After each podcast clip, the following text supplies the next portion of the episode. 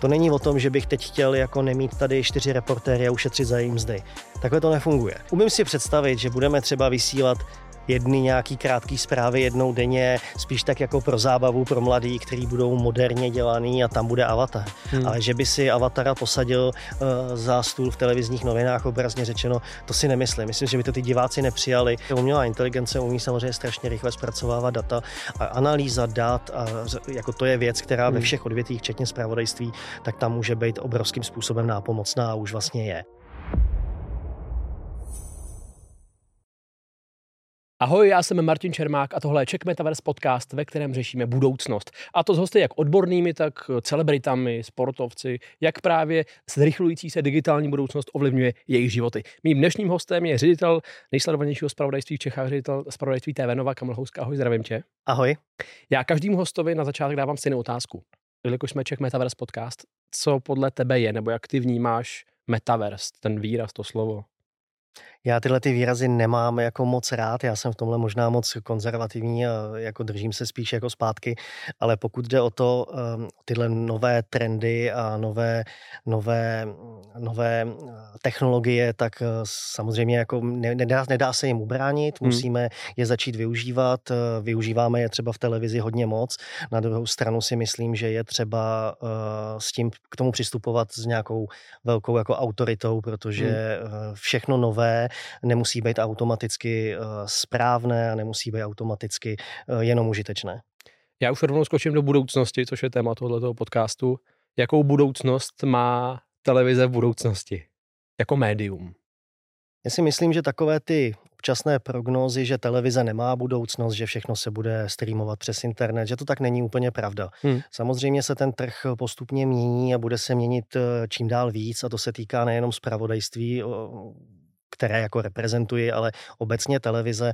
Já si myslím, že televize má svoji budoucnost, akorát, že postupem času se to, a ono už se to vlastně částečně děje, se oddělí to, co se v té televizi uh, vysílá a co se naopak vysílá nad, za těma placenýma bránama na hmm. různých streamech, ať už je to třeba v našem případě televizi Vojo. Ale co si myslím, že je dlouhodobější budoucnost televize, co budou lidé spíš vyhledávat v televizi než uh, kdekoliv uh, jinde, tak si myslím, že to budou primárně spravodajství, publicistika, řada důležitých sportovních eventů, hmm. ale i některé uh, soutěže, reality show, zábavné programy. Takže já osobně si myslím, že televize, byť jsou tady, byť tady internet válcuje všechno a sociální sítě válcují všechno, má pořád svoji budoucnost. A vždycky říkám, je to stejné, jako když se kdysi říkalo, že nebudou knížky a oni dál jsou, protože mají svoje uplatnění, jenom se to uplatnění prostě trochu změnilo. Protože třeba zpravodajství už teď můžu sledovat na TikToku, na Instagram, na Facebooku, ale ta televize ho jistým způsobem teda třídí, nějak ho ten obsah koriguje, usměrňuje, ověřuje, takže tahle ta funkce spíš v tom spravodajství, protože to spravodajství jako takový já můžu najít na internetu, na sociálních sítích? Já si myslím, že předností obecně seriózních médií, ať už jsou to noviny, rádia nebo televize, eh, se mění v tom, že dneska lidé mají přehršel informací během dne, mnohdy jim dělá problém se v nich zorientovat, co má jakou důležitost, jakou váhu. A třeba televizní zpravodajství prostě dneska už nefunguje tak, že by si z večer zapnul zprávy a že čeká, že se tam dozvíš primárně nějakou úplnou novinku. Většinu hmm. těch věcí, které vysíláme, ať už my nebo konkurence, ty už večer znáš. Ale Kouzlo té televize je, že ti v, te, v tom přehršli informací, které na tebe jdou celý den, ti udělají večer nějaký souhrn, nějak ti to zabalej, nějak ti zrekapitulují ten den a samozřejmě, a to je eh, věc, která klade velký důraz na, na to, aby novinařina byla dělaná kvalitně, eh, samozřejmě také prioritizuješ, ukazuješ mm-hmm. lidem, co je to nejdůležitější podle tebe, protože dáváš nějaký výběr, což je obrovská zodpovědnost v dnešní době. A na rozdíl od těch Eh, o toho internetu, kde se může objevovat celá řada dezinformací a podobně, hmm. tak ta televize, pokud je to seriózní televize, jako je třeba naše televize, pro toho diváka uh, může být něco, čemu může jako důvěřovat. Takže já si myslím, že to televizní zpravodajství má pořád klíčovou roli. Ne tu prvotně informační, protože lidi už ty informace mají, hmm. ale to, že uh, to dáš do nějakého celku, nějak to zabalíš, nějak to vysvětlíš. Takže ale i ten přístup k těm zprávám, k tomu, k tomu obsahu se teda musel v čase měnit, když se podívám i třeba deset let zpátky, tak ty zprávy se formovali, tvořili jinak než dneska. Přistupovalo se k ním jako, že plácnu. Polovina lidí o nich ví a musím tu zprávu nějak představit. Dneska, jak jsem si říkal, už počítám s tím, že ten divák o tom prostě ví a já mu k tomu dávám nějakou nadstavbu, kontext. Ano, jsou to, eh, vlastně změnila se oproti třeba době, kdy já jsem začínal v médiích, hmm. Eh, což to si možná ještě nebyl na světě, s trochou nadsázky, eh, tak se ta doba změnila v tom, že za prvý dnes už si tu informaci takzvaně nesyslíš. Dříve jsme dělali to, že jsme se něco dozvěděli a měli jsme vysokou pravděpodobnost, že to třeba do těch večerních zpráv udržíme a že budeme první, kdo s tím hmm. přijde ven.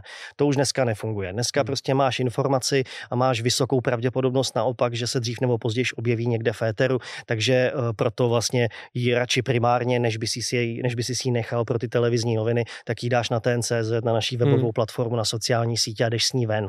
Jo, to je jako první věc, která se změnila. Ta druhá věc, která se změnila, je, že už vlastně ty primárně nevyhledáváš ani tolik eh, exkluzivní content, mm-hmm. protože většina těch věcí se během toho dne prostě neututlá a všichni o tom vědí, ale vymýšlíš způsob, jakým to zpracuješ. A tam je i to, co si říkal, že si myslím, že velká přednost eh, těch seriózních médií, a říkám, to je rádio, televize, noviny, je, že eh, dokáží kromě toho sumáře, toho nej, těch nejdůležitějších věcí, že dokáží těm lidem ty věci jako vysvětlovat. Hmm. Dokážu jim říkat, co je podstata, to, co je to nejdůležitější na tom sdělení, které se k ním přes den dostalo. Hmm. Že i k tomu jsou schopní sehnat nějaký relevantní vyjádření lidí, kteří k tomu mají co říct a vlastně k tomu dodat ten kontext. Ano.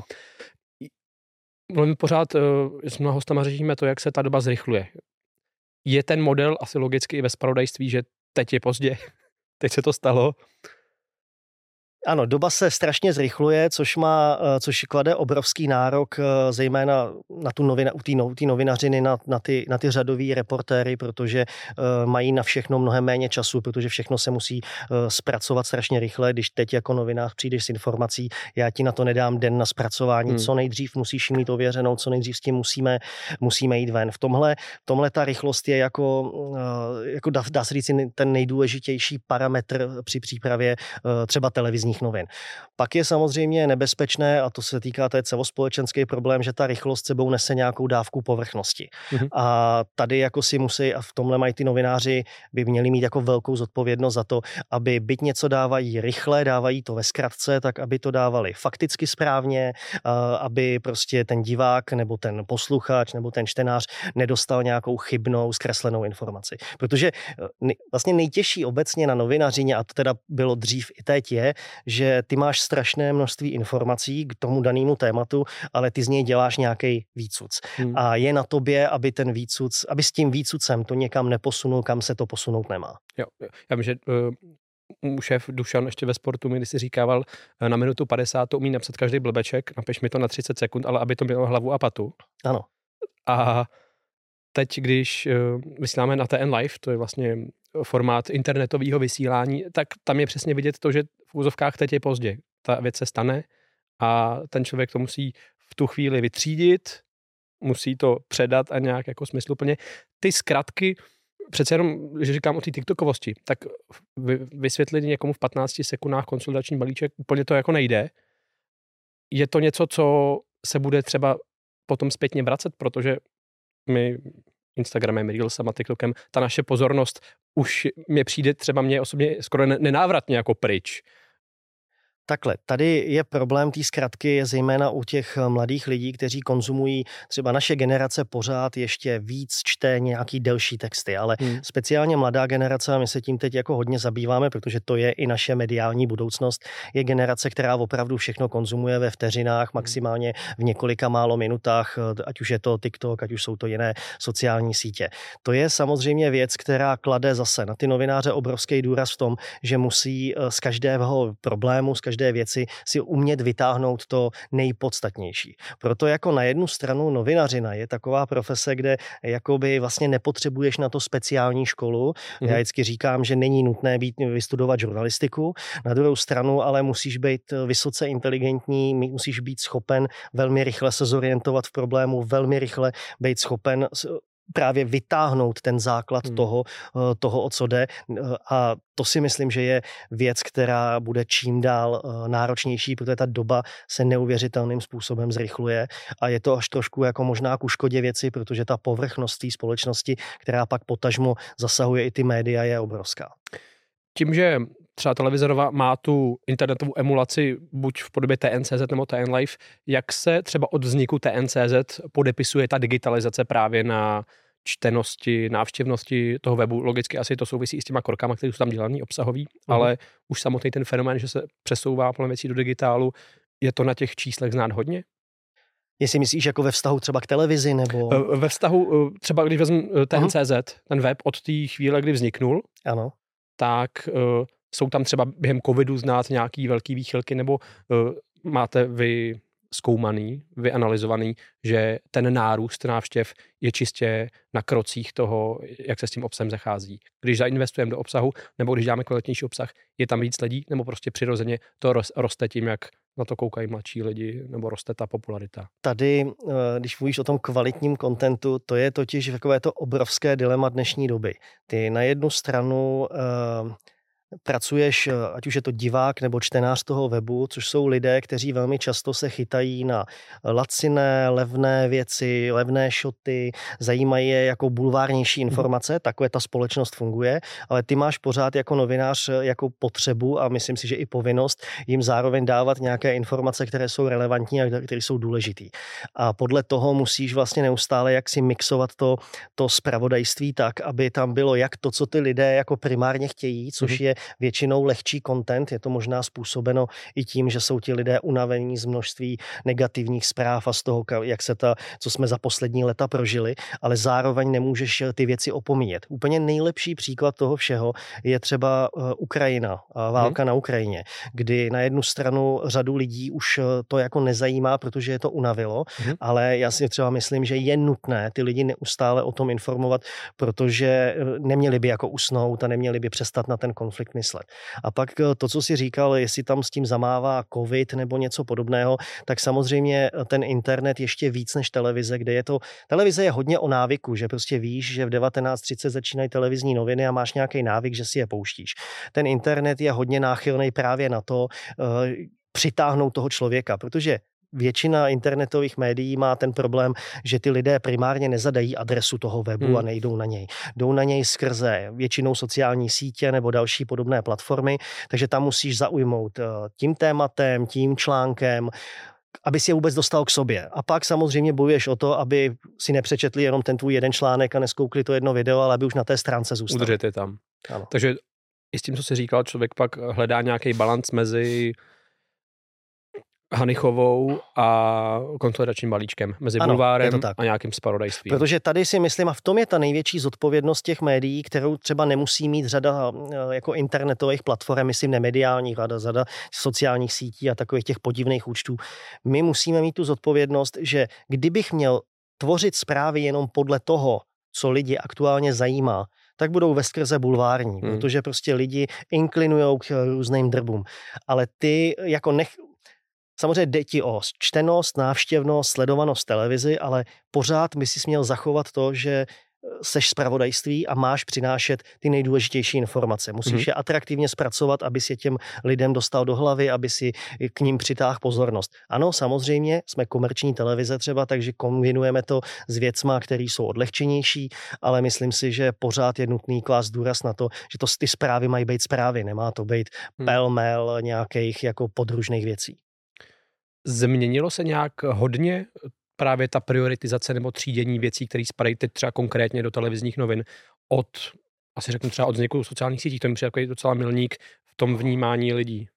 Takhle změnilo se to hodně a já bych to ani vlastně nespojoval možná, jako, že by to, to vysloveně ovlivnil faktor sociálních sítí, mm-hmm. ale eh, je zvláštní sledovat, že když si vezmeš celou polistopadovou éru mediální v České republice, tak tady byla sametová revoluce, po ní dlouhou dobu, než nastoupily komerční média, jako byla tehdy televize Nova, tak vlastně to zpravodajství už sice bylo demokratický, ale bylo vlastně furt takový zastaralý a tak mm. jako vypadalo to jak starý komunistický zprávy, tou svojí dikcí a trať, pre, preferencí téma, to bylo takový unilý. Pak se tady objevili draví hráči, jako je Nova, který sem přivesli v nějaký době to, co tady do té doby nebylo. A teď to fakt neříkám pejorativně, myslím si, že to bylo nutné v té hmm. chvíli. Hmm. Bylo to hodně krymy, začaly se odhalovat různé podvody. Bylo to, i, bylo to i bulvár, něco, co ty lidi prostě do té doby vlastně neznali. Ale postupně ty lidi se tím nějakým způsobem jako nasytili mm-hmm. a my sledujeme podle různých průzkumů, že v posledních letech naopak lidi se zase zpátky vracejí k nějakému serióznějšímu kontentu a to je i důvod, proč my jsme třeba 7-8 let zpátky začali radikálně měnit bodový scénář televizních novin mm. a myslím si, že když to jenom zjednoduším, jsme teď mnohem, mnohem víc výběrem témat serióznější, než, než byla Nova na začátku. Ale tím, mm a to je důležitý, nekritizuju tu novu na začátku. Podle mě, kdyby ta nova takhle nevstoupila dravě na ten trh, tak by se celý ten mediální trh vyvíjel jinak. Já si myslím, že nově vlastně všichni vděčí za to, že jsem najednou přišla úplně nová, nový typ žurnalistiky. Mm-hmm. Najednou živý vstupy, najednou se informovalo o podvodech, o krymy, najednou se řešily i obyčejné problémy, jako že tamhle lidi špatně přecházejí přes přechod. Bylo to něco, co změnilo žurnalistiku a myslím si, že nově eh, obecně žurnalistika v České republice vděčí za to, že se vlastně začala celá najednou dynamicky rozvíjet celá ta, celá ta branže. Že to bylo něco nového, co nabouralo ty staré pořádky. Ano, Myslím, Když... že to je důvod, proč je Nova do dneška fenomén. Hmm. Protože prostě ona opravdu změnila mediální scénu a já to myslím jako kladně, fakt změnila kladně mediální scénu eh, a vlastně nastartovala jako no, moderní trend eh, žurnalistiky. Když o spravodajství a publicistice přemýšlíš dneska, o tom, jak se ty informace, jak se ty kauzy, jak se ty témata podávají uh, lidem, jak, nebo co jsou ty největší faktory, které ovlivňují tvoje rozhodování? Jak, jestli, tu, jestli tohleto téma je atraktivní, jestli tohleto téma to není atraktivní. My máme proto takovou, jako to jsem se naučil, když jsem začínal v médiích, tak je taková jako poučka, že eh, a není to myšleno špatně, je to, o čem si budou lidé povídat po těch hmm. zprávách třeba v hospodě u piva.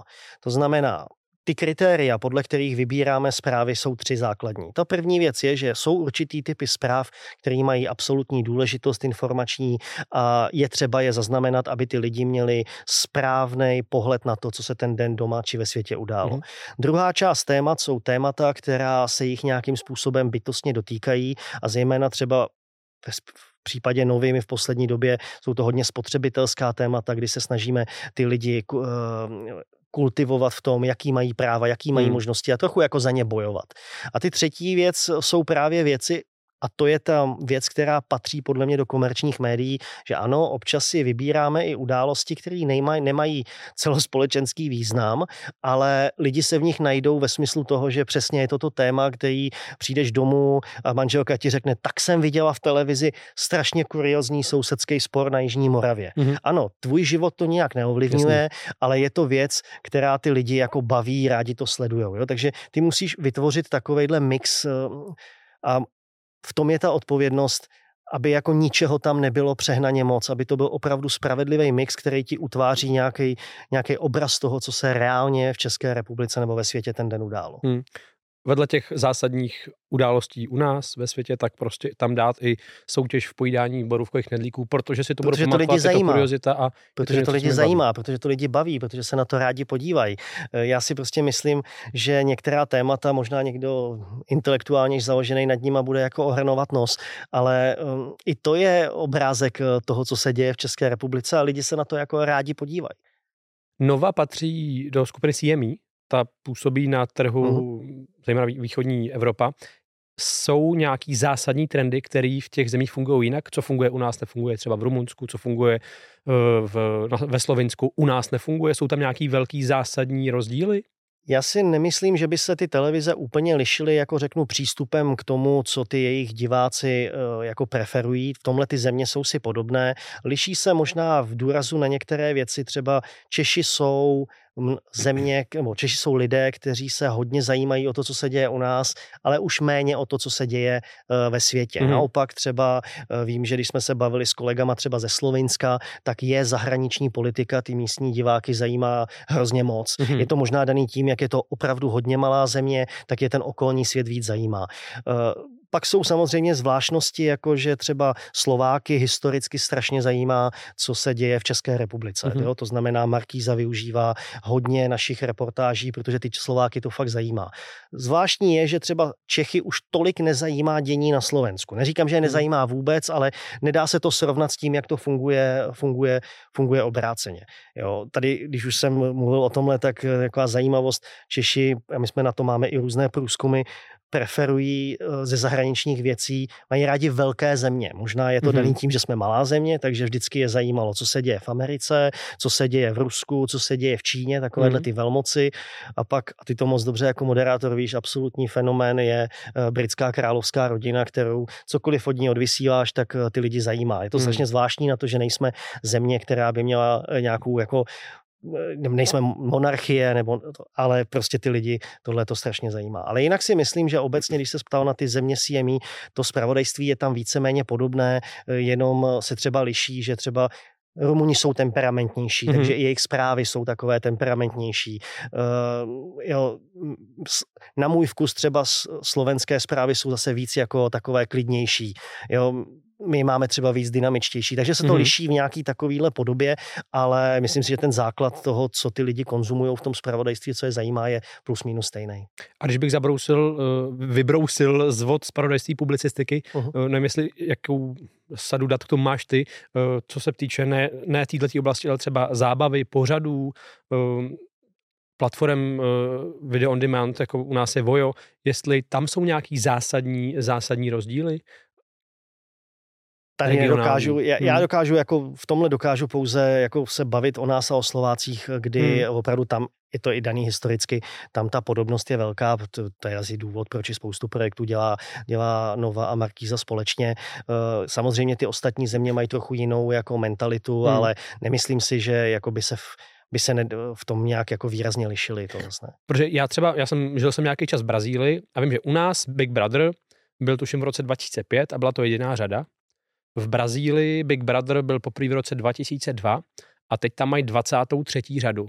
Že tam je to prostě strašně baví, tam to funguje, asi je to, nebo logicky je to daný tím trhem, který je úplně jiný. A tak mě právě zajímalo, jestli tenhle ten přístup se promítá i v tomhle našem poměrně malém regionu, že třeba co funguje v Rumunsku, nefunguje u nás třeba, zrovna ta Rumunsko, to je asi ta největší země z těch CME. Takhle, myslím si, že nemůžeš automaticky předpokládat, že jsou ty země stejný, prostě hmm, lišej hmm. se. Já třeba ti uvedu jeden zase ze svého ranku příklad. Eh, my máme snídani, eh, s novou a ta snídaně je vlastně kombinace zpráv a nějaké zábavy, lifestyleu. Eh, v Bulharsku je ta snídaně, nebo jejich snídaně je víceméně neustálá diskuze o politických tématech, protože Aha. prostě Bulhaři rádi diskutují o politice a o vážných tématech.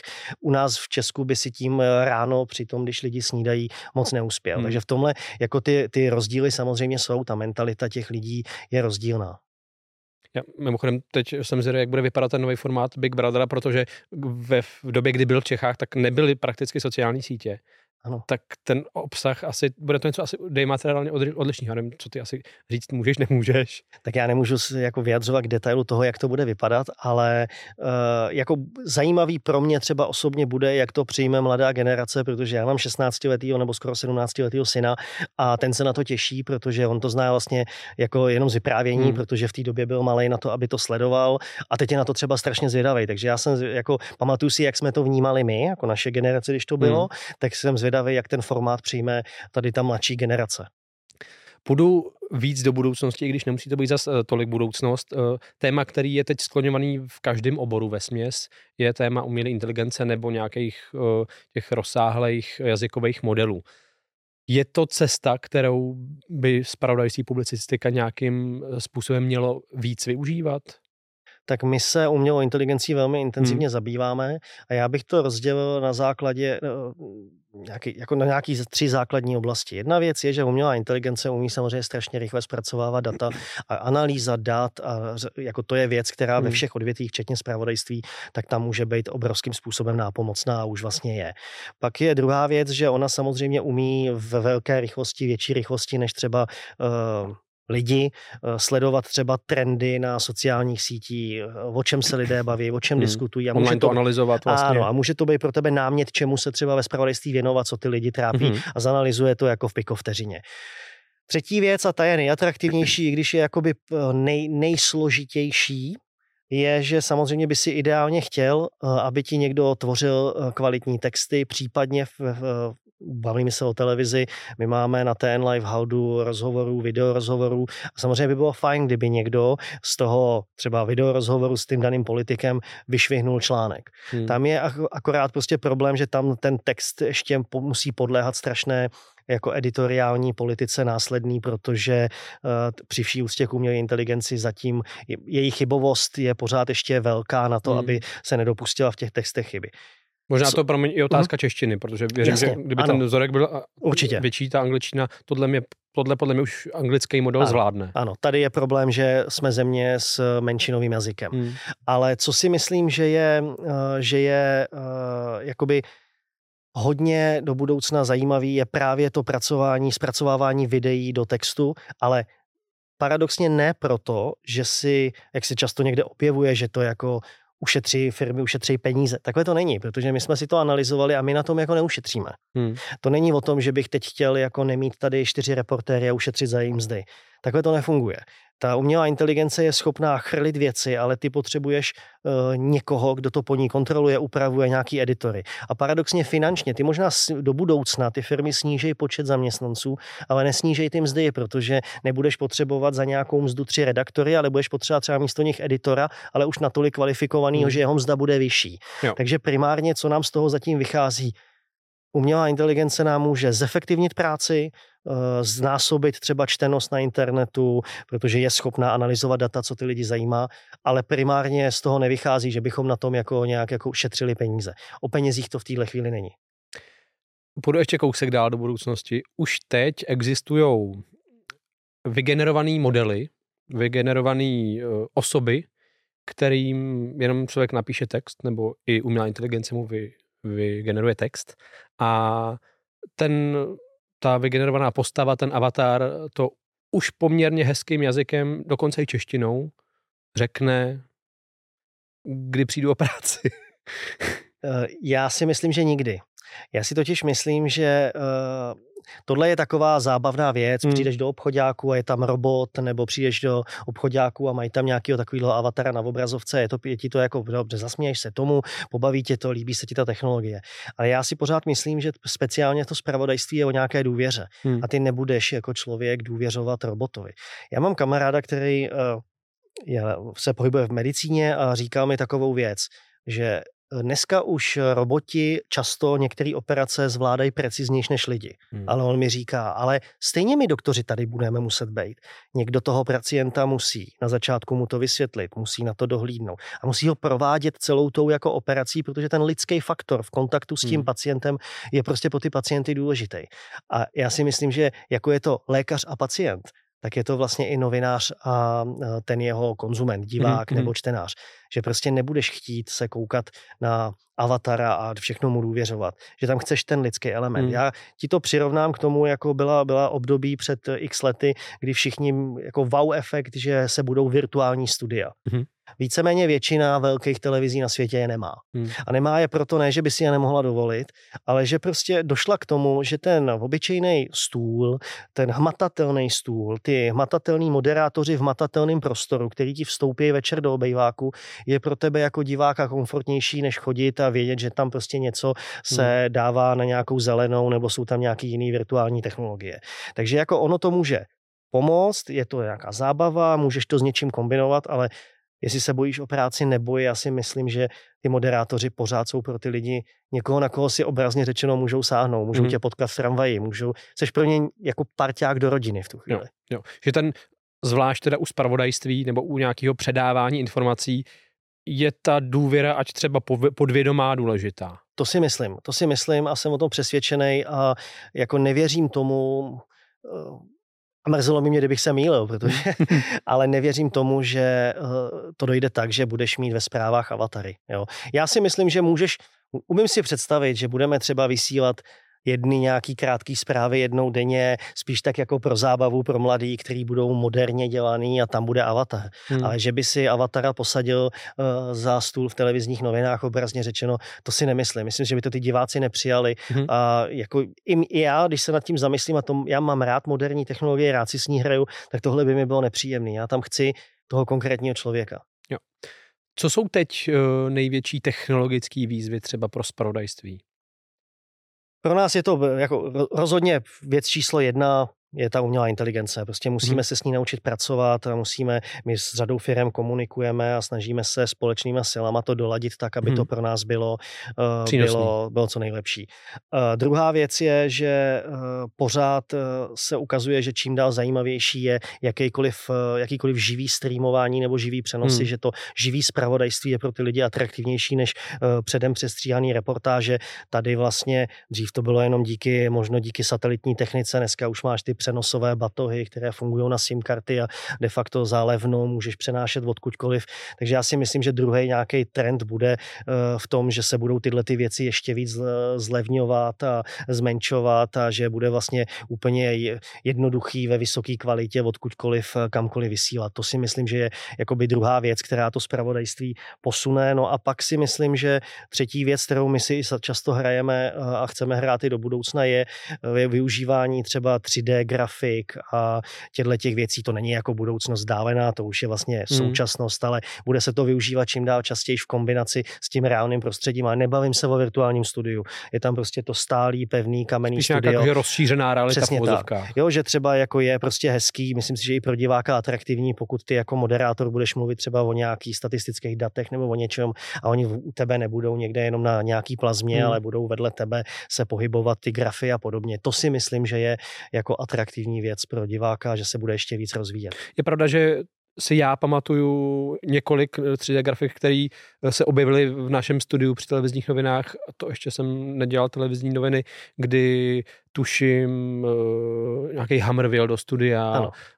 Sonda přistávala na Marsu a vlastně tyhle ty názorné věci, které ukazují ukazujou tu, tu věc vlastně jako v fuzovkách naživo. A tam je to ještě tohle, o čem mluvíš, bylo v době, kdy jsme se na to museli složitě dlouho připravovat, třeba i několik dnů dopředu a kdy se některé ty věci přetáčely, ale dneska už jsme ve fázi, že jsme schopni ty věci virtuálně dělat jako za pochodu a dokonce i jako v živém vysílání. Hmm. Je, tam, je tam do toho studia šoupat a to si myslím, že tohle se bude čím dál víc zjednodušovat a uh, bude to čím dál častější prvek v tom spravodajství.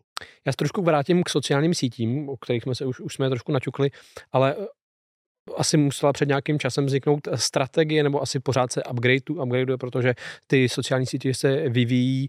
Eh, jak, kolik práce v úzovkách přidalo eh, redakci a zpravodajství to, že musí ty zprávy distribuovat na sociální sítě, protože ty sám zmiňoval, že jedna z největších asi přístupových bodů na třeba na TNCZ jsou dneska už sociální sítě. Tak změnilo se to tak, že na začátku vlastně ti redaktoři, kteří dělali TNCZ, tak jako vedle své práce eh, něco šoupali takzvaně na sociální sítě. Dneska už jsme v situaci, kdy už máme eh, vlastně samostatný zaměstnance jenom pro práci se sociálníma sítěma a eh, i v posledních měsících se to, ty, tyhle ty oddělení rozrůstají a rozrůstají, protože paradoxně přitáhnout toho člověka bude pomalu důležitější než, hmm. než ta samotná zpráva toho TNK, protože ty už nevystačíš s tím, že jenom vezmeš článek článek a dáš nějaký titulek a šoupneš to na Facebook a čekáš, kdo ti přijde. Ty dneska potřebuješ pro jednotlivý typy sociálních médií tu danou zprávu zpracovat jinak. Jo. Hmm. Já si třeba pamatuju, že když jsme uh, poprvé, a byli jsme jedni z prvních tady v zemi, uh, vlezli s pravodajstvím na TikTok, tak si všichni mý známí ťukali na čelo, jako přece tam nebude fungovat, ty mladí nechtějí zpravodajství. No jasně, že nechtějí, oni ne, nemůžeš jim tam dát zprávu, schválil se konsolidační balíček, ale tu informaci můžeš dostat do povědomí jinak. Může, třeba tím, že vtipná přestřelka ve sněmovně hmm. a ty tam sestřihneš speciální video a ten člověk, mladý, se dozví, že se hádali o nějaký daně nebo konsolidační balíček, mm-hmm. ale dozví se to jinou formou. Takže dneska už prostě uh, vlastně eh, máš čím dál víc lidí, kteří se specializují jenom na to, že ty zprávy, které připravuje někdo jiný, jiný redaktoři, tak jenom upravují pro ty jednotlivé sociální sítě. Hmm, každá síť má nějaký svý specifikum. Ano. Já si pamatuju, to bude 2016, třeba 2017, eh, když jsme měli štáb eh, ve Wimbledonu v Londýně na, na ten uh-huh. turnaj, tak my jsme tam byli tuším čtyř štáb, byli jsme čtyři lidi, vyráběli jsme každý den pořád a měli jsme společnou místnost s 16 Číňanama a těch 16 Číňanů dělalo Facebook. Tý jedné televize, tuším. Tak tam jsem si říkal, aha, to je, to je hustý. No jasně.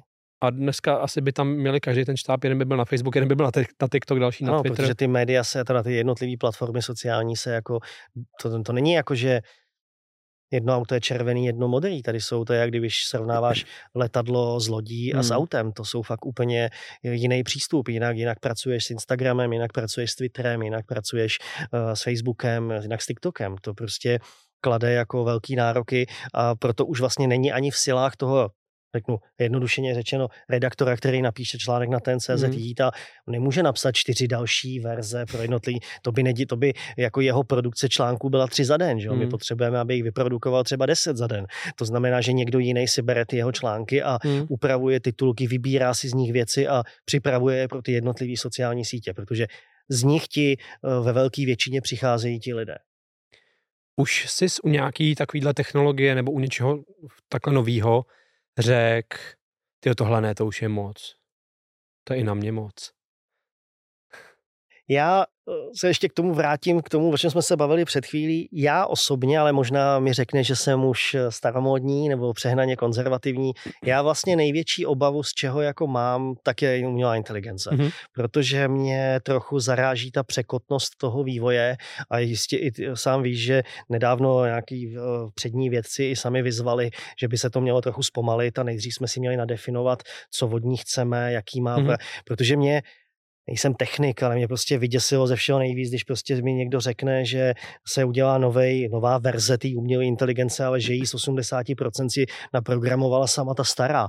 Já jako neví, nechci tady jako říkat, že tady budou sci-fi filmy, kdy umělá inteligence bude vládnout nám. To takové jako nejsem takhle hmm. paranoidní, hmm. ale na druhou stranu si prostě myslím, mám z toho obavu, že jako na to strašně spěcháme místo, aby jsme si jako celospolečensky řekli, um, jak s ní budeme pracovat, co od ní očekáváme děláme a jaký jsou mantinely. Já třeba, hmm. je to, to je samozřejmě tohle, co teď řeknu, je jako jenom výsek, je to jenom drobnost.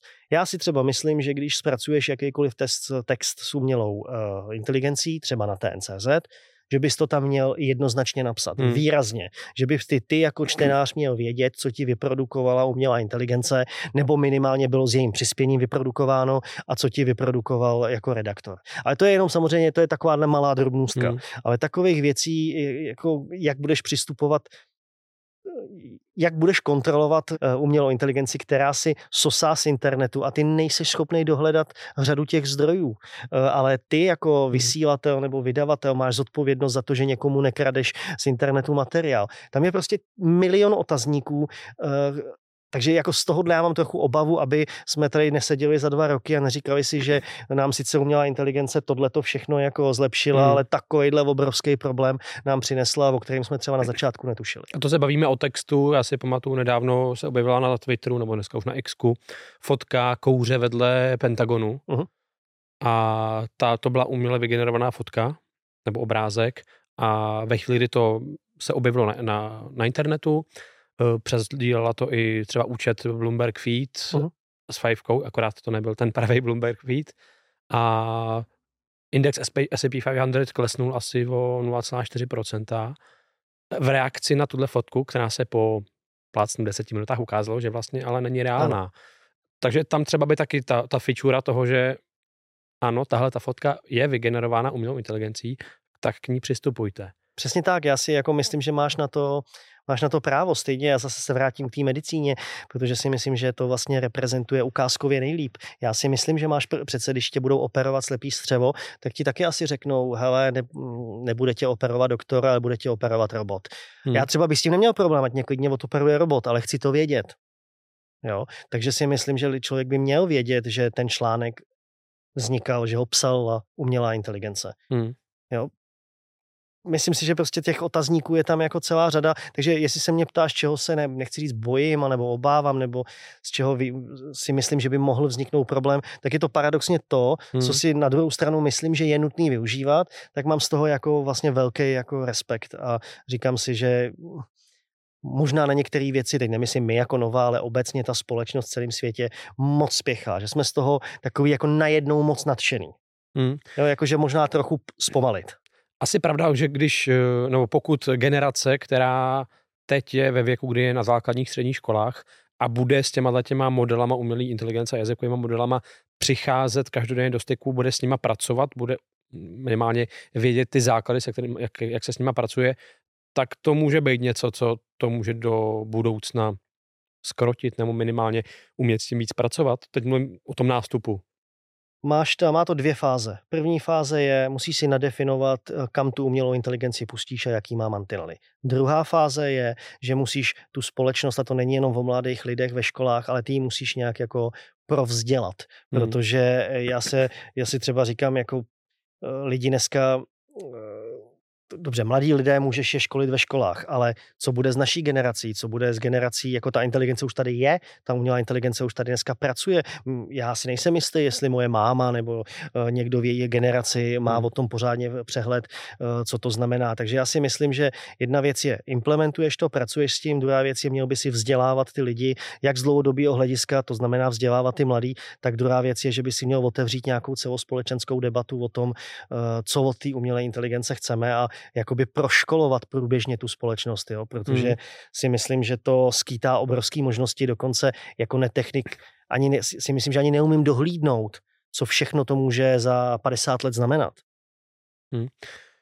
Vím, že nedávno byl dělaný nějaký pokus, kdy bylo umělé inteligenci zadáno, aby prošla takovým tím testem na internetu, zaškrtni si člověk, nebo ten, ten kapča. Hmm tak ta umělá inteligence si vlastně eh, našla na stránku, kde si najímáš lidi na různou práci a najala si tam člověka, aby zaškrtnul to sem člověk. Vymyslel to příběh, že je to senior, který uh, to prostě nezvládne a ten najetý člověk tomu inteligenci udělal, to udělal za ní. Přesně tak, jako ona totiž nemá svědomí, nemá, nemá jako řadu, ona je jenom jako jenom inteligentní. Hmm. Já jsem nedávno viděl, uh, se synem jsme koukali, že nevím, co to bylo, na nějaký sci-fi film a tam byla taková scéna, kdy, uh, kdy ta hlavní hrdinka měla vedle sebe nějakého tohohle robota, umělou inteligenci a řešili nějakou zapeklitou situaci, jak se z ní dostat a ona se ho zeptala, tak mi poraď, co by bylo teď nejlepší. A on říká, bylo by nejlepší, kdybych tě zabil. A ona mu říká, proč mě chceš zabít, jsme kamarádi ale já jsem, ty se mě zeptala, co je nejlepší a protože já vidím malou pravděpodobnost toho, že se dostaneme ven,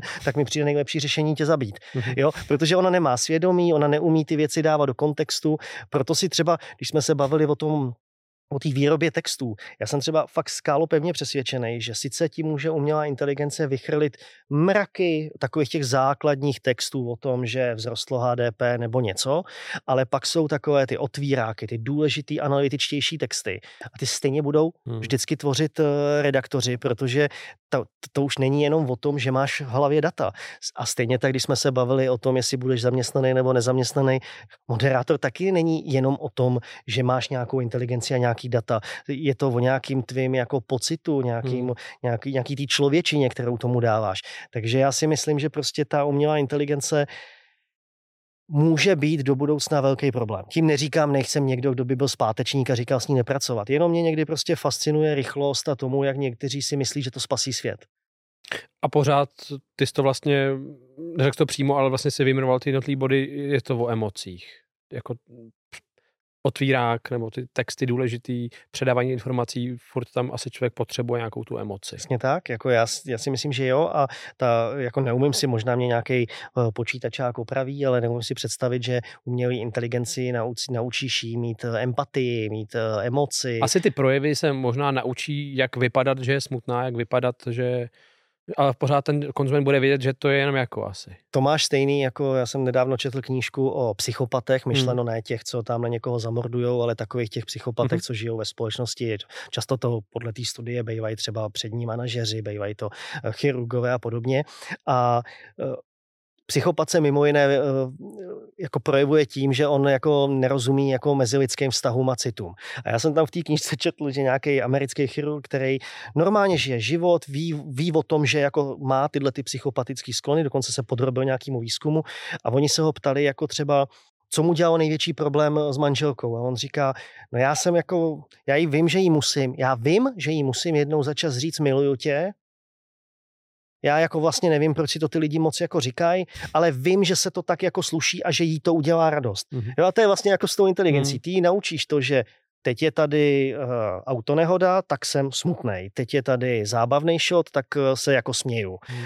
Ale, ale je to naučená věc, není to taková ta přirozená věc a to si nemyslím, že někdy můžeš jakýkoliv robota nebo jakoukoliv umělou inteligenci hmm. jako naučit. Ona bude vědět, kdy má zvednout obočí, jak má klesat s hlasem ale vlastně to nebude, ne, nebude to tam. Přesně tak. Já si, eh, proto já jako jsem fakt přesvědčený, že lidský rozměr u řady věcí uh, prostě bude vždycky nezbytný hmm. s tím, že ano, se obecně, čím roste technika a technologické možnosti, tak se bude měnit skladba těch pracovních sil, nebudeš potřebovat Jasný. tolik uh, třeba dělníků, ale budeš zase potřebovat víc počítačových expertů a nějakých lidí s nějakou vyšší kvalifikací. Tohle se bude měnit, ale nevěřím tomu, že bychom zítra seděli jenom na gaučích, koukali na televizi a všechno by za nás dělala umělá inteligence a ještě nám připravovala kompletně zpravodajství.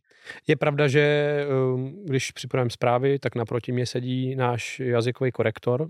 On je teda nejen jazykový, jelikož já s ním častokrát vedu diskuze nad podobou těch věd, vedu s ním diskuze nad podobou těch studií a kdyby tam místo něj seděla umělá inteligence, tak věřím, že velkou část práce by za něj udělala, ale minimálně tohleto, když se s ním bavím o tom, jestli mu zní líp tahle formulace nebo tahle formulace, by se mnou asi úplně ta inteligence neprobrala. Přesně tak, nehledě na to, že když tvoříš zprávu, tak pokud to není jako suchá dvouvětná zpráva o tom, že míra nezaměstnanosti je taková a taková, tak přece pohled na tu zprávu může být rozdílný. Já ti dokážu jednu informaci zpracovat desatero různým způsobem. A třeba sám víš, že když třeba řešíme o tom, jak se nějakému tématu objeví se nějaká informace, jak ji zpracovat, tak to přece nerozhoduje jeden člověk, že já nebo hmm. někdo jiný přijde a bude to takhle. Ne, vedeme o tom debatu, hmm. koho k tomu natočíme, do jakého kontextu to zasadíme řešíme, na co to má vliv. A tam zase je ten lidský rozměr, který ta inteligence ti může poradit. Může ti jako, eh, může tě upozornit na něco, co ti třeba v tu chvíli vypadne, protože je schopná rychlejš projíždět ty data, rychleji si některé věci hmm. jako vzpomenout a vytáhnout si je. Ale to, že ty lidi si pak jako mezi sebou baví o tom, jak to finálně třeba v tom zpravodajství tu zprávu pojmou, je zase o nějakým jako pocitu. To přece na to, to, že já ti řeknu, že bych tu zprávu zpracoval, takhle neznamená, že uh, můj postup je ten jediný správný a ostatní hmm. jsou špatný. Ne, ty můžeš mít jiný návrh, ten může mít jiný návrh. Základ té informace je stejný, jenom tomu dáváš nějaký jako okruh, a vede se nějaká polemika a pak se nějak ty lidi shodnou na tom, jak by to asi bylo nejlíp, aby jsme si s tím všichni jako připadali, že to děláme správně.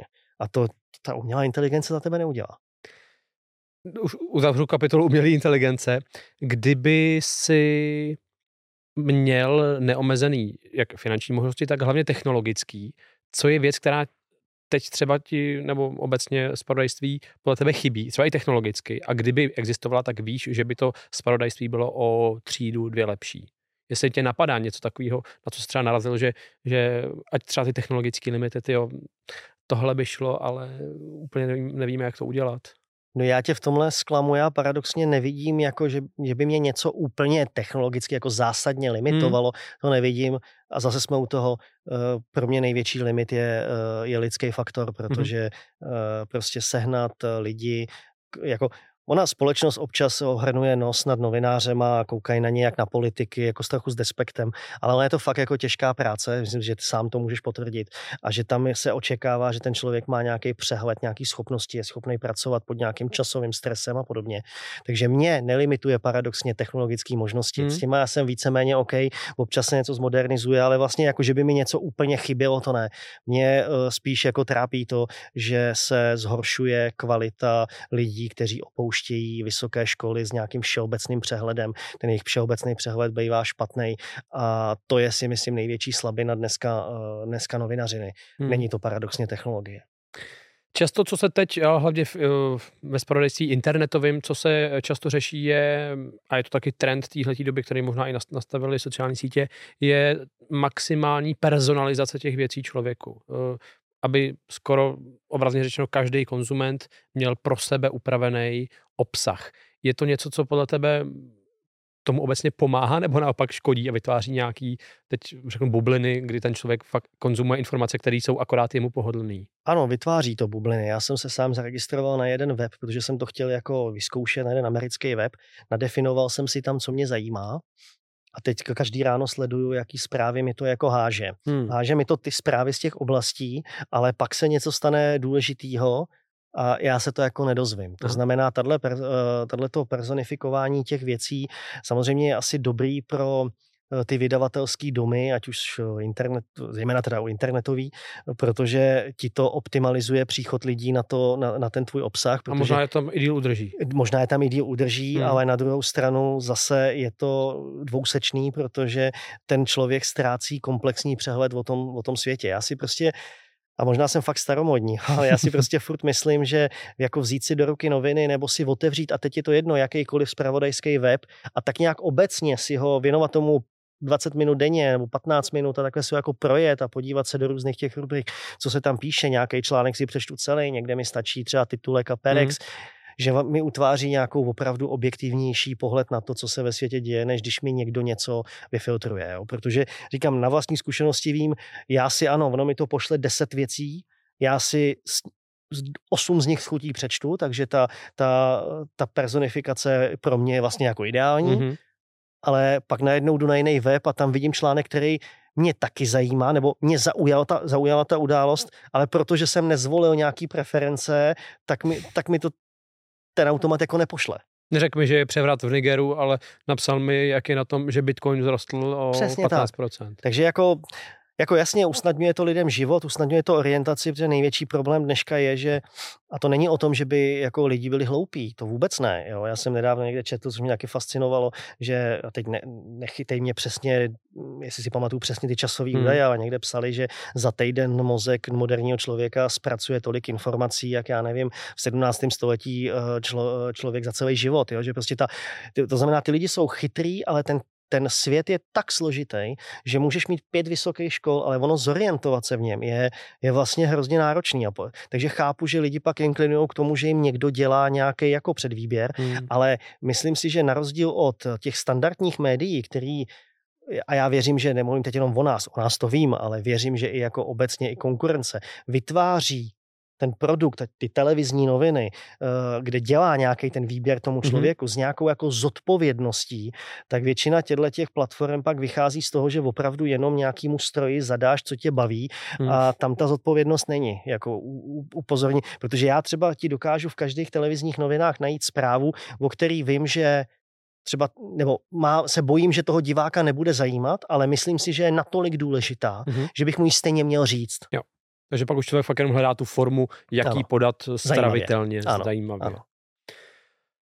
Jak aktuálnější, nebo kdy podle tebe začalo být ještě mnohem aktuálnější uh, práce, rozpoznávání, dezinformací, otázka, co je informace, to je, co je dezinformace, jak tohleto tématy často na narazíš, nebo jak často eh, s nimi musíš nějak pracovat, nějak se s nimi vypořádávat. Téma informace, dezinformace. Klade to na ty novináře obrovský, jako když to srovnám se svýma začátkama, mnohem větší nároky než teď, protože na začátku, eh, když jsem začínal, tak jako byly nějaký státní instituce, ale nemohlo se ti stát, hmm.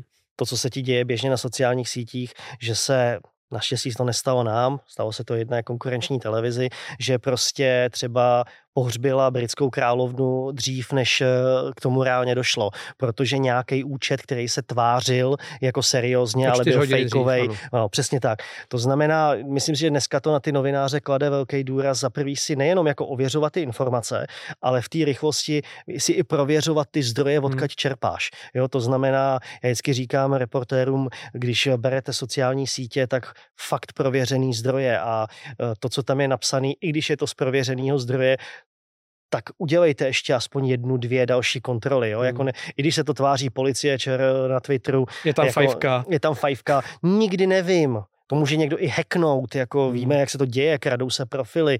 To znamená, jako klade to velký důraz na tu kontrolu. Musí být větší, než byla za nás, kdy to bylo všechno zpomalenější a vlastně si některým těm, prostě ti, když to řeknu, přišel ti fax od policie, to fax to už asi ani nepamatuješ, přišel ti fax od policie nebo od prohlášení politické strany hmm. a ty s tomu mohl věřit, protože přišel ti ten fax a navíc ti předtím ten tajemník třeba té politické strany zavolal, posíláme faxem tiskovou zprávu a ty s tomu mohl věřit. Jo? Dneska musíš i to, že nějaký ministr někde něco na Twitteru, hmm. tak si musíš ověřit. Je to jeho účet, opravdu to řekl, Jo, Už mě se už třeba i stalo, že jsem si přečet na Twitteru speciálně prohlášení eh, politika s fajfkou. Po chvíli, když jsem to přečetl, říkám, to je divný. Tak si to člověk na to podívá se znova, zamyslí se nad tím a teď si všimne, že v tom uživatelském méně je tam o jednu samohlásku navíc. Říká, aha, ale vlastně člověk nad tím strávil o minutu víc času, protože ano. musel si dát tohleto kritický kolečko, jinak bych tam třeba, já bych se neposlal do vysílání, ale jinak bych jo. třeba už tam pod tím komentoval, hele, to je úplná blbost tohleto. Tohle je třeba pro mě noční můra. Říkám, já to, to, to jsem tam uváděl s britskou královnou. Uh, to není, že bych se konkurenci chtěl posmívat. Hmm. Vůbec ne. To, protože to je věc, která zaplať pambu se nestala nám, stala se jim, ale zítra se může stát podobná věc nám. Já jsem v tom jo, studiu seděl je... zrovna v ten den a zachytil jsem tu zprávu na, na Twitteru, tu, kterou ta konkurenční televize oznamovala a jenom se člověk všimnul, že to asi jako nedává smysl, protože hned se podívá na, na ano. účet uh, Buckinghamského paláce, pak se podívá na BBC, podívá ano. se na ty zdroje, na kterých ví, jak to podle protokolu bude fungovat. Ano ale vlastně do jisté míry chápu nebo rozumím tomu, jak se to stane. Je to... No, protože eh, v tu chvíli nesmíš podlehnout v těchto situacích jako tomu konkurenčnímu boji, že chceš hmm. být první. Já třeba razím heslo, a možná to není novinářsky jako ve smyslu konkurenčního boje to nejlepší, ale u takových citlivých věcí uh, vždycky říkám, radši budu druhý, než abych se splet. To znamená, když se třeba objevila tahle zpráva, uh, odvysílali tak uh, já třeba jsem zakázal publikovat eh, v ten den o tom, že umřela královna, dokud to nepřijde uh, opravdu z královské rodiny. Mm-hmm. Jo, že kdyby to napsala i třeba britská BBC nebo Sky News, tak bych ještě třeba chvilku počkal, jak na to zareagují ostatní. Protože si myslím, že to nejhorší, co se ti může stát, je, že se spleteš. To je stejný jako když uh, Prostě jsme třeba věděli o úmrtí Karla Gota, ale publikovali jsme to až po nějaké chvíli, protože jsme si to chtěli ověřit. Byť hmm. jsme to měli od zdroje, kterým jsme jako důvěřovali, tak jsme si říkali, ne, prostě musíme nakontaktovat někoho jako z toho z nejbližšího okruhu, z hmm. rodiny, jak, protože prostě tohle je tak citlivá věc, že ti můžu někomu tak strašně ublížit, že mhm. budu, že budu radši druhý, protože t- druhý v tomhle případě znamená otázka minut. A pro běžného diváka, jestli někde na jedné televizi viděl něco v 10.15 a na druhé televizi v 10.22, uh, pro normálního diváka je vlastně úplně je, jedno. Je. A ve finále tuším, té britské královny jsme byli první. Nakonec jsme byli vlastně ve výsledku první, kde nám nahrálo to, že zrovna začaly televizní noviny a ono se to v tu chvíli objevilo a my jsme dokonce tím, že jsme na to byli připraveni, tak jsme vlastně okamžitě přepli bodový scénáře a jeli jsme vlastně celý zprávy jenom o britský královně. To byly sekundy, to si pamatuju. Ano. To bylo. Tam nám samozřejmě jako vždycky ve všem trochu pomohlo i štěstí v tom, v tom načasování mm. tý, to, těch zpráv a toho, jo. Ale, ale říkám prostě, myslím si, že to nejhorší, co můžeš udělat, je ztratit kredit a za každou chybu uh, budeš vždycky platit. A hmm. já uh, si pamatuju, že Nova v minulosti udělala pár jako chyb ve spravodajství a vím si, že jsou třeba 12-15 let starý a do dneška ti je někdo připomíná.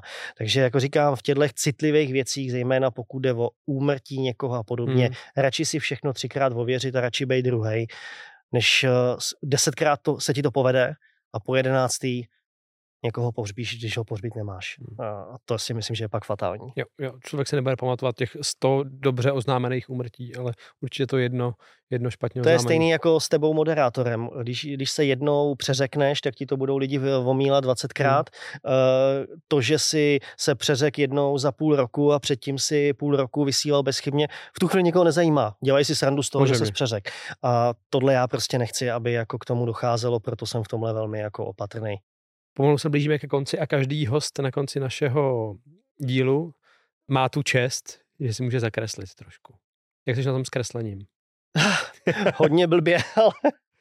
Jelikož my jsme podcast o budoucnosti, tak uh, každý host si nakreslí obrázek, my z něj pak uděláme NFT a po nějaký eh, době potom z nich uděláme, z těch NFT vydáme do, do, do světa a ten výtěžek dáme na charitu. Takže teď budeš mít svoji jednu minutu na to, abys nám tady něco nakreslil na tablet. Jakýkoliv obrázek. Úplně cokoliv. Úplně cokoliv, dobře. A budeš na to mít tu jednu minutu, aby člověk nad tím nepřemýšlel tak dlouho. Dobře, tak jo. Tak jo, spouštím ti jednu minutu. Teď. Můžeš na to. Uh, lidi kreslí fakt jako různé věci, no. Já přemýšlím, vlastně jsem ještě nepřemýšlel nad tím, co bych kreslil já, kdybych ten tablet dostal do ruky. Máš ještě 45 sekund. Už nám tu i lidi psali texty, Karel Janeček nám tady počítal nějakou rovnici. Já kreslím rodinu s domečkem. Je. Jsem takovej rodinný typ. No, tak to je hezký, máš ještě půl minutky na to. No, Tam můžeš přidat i plot a no, zahradu. Ty chodíš běhat, viď? chodím běhat, no. Tak. Z tebe měl vzít příklad. Ještě máš 20 sekund pořád, takže to můžeš krásně to můžeš do, doladit. To nevím, jestli doladit, ale takhle, no. Až to budeš hotový, tak se nám tam jenom podepiš někam.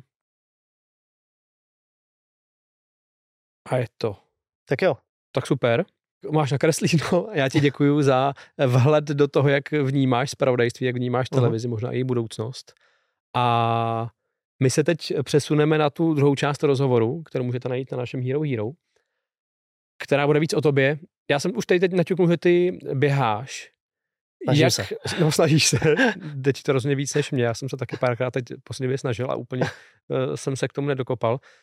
Jak důležitý pro tebe jsou nějaký takovýhle rituály v tom, abys pak přišel do práce v tom mindsetu, ve kterém potřebuješ?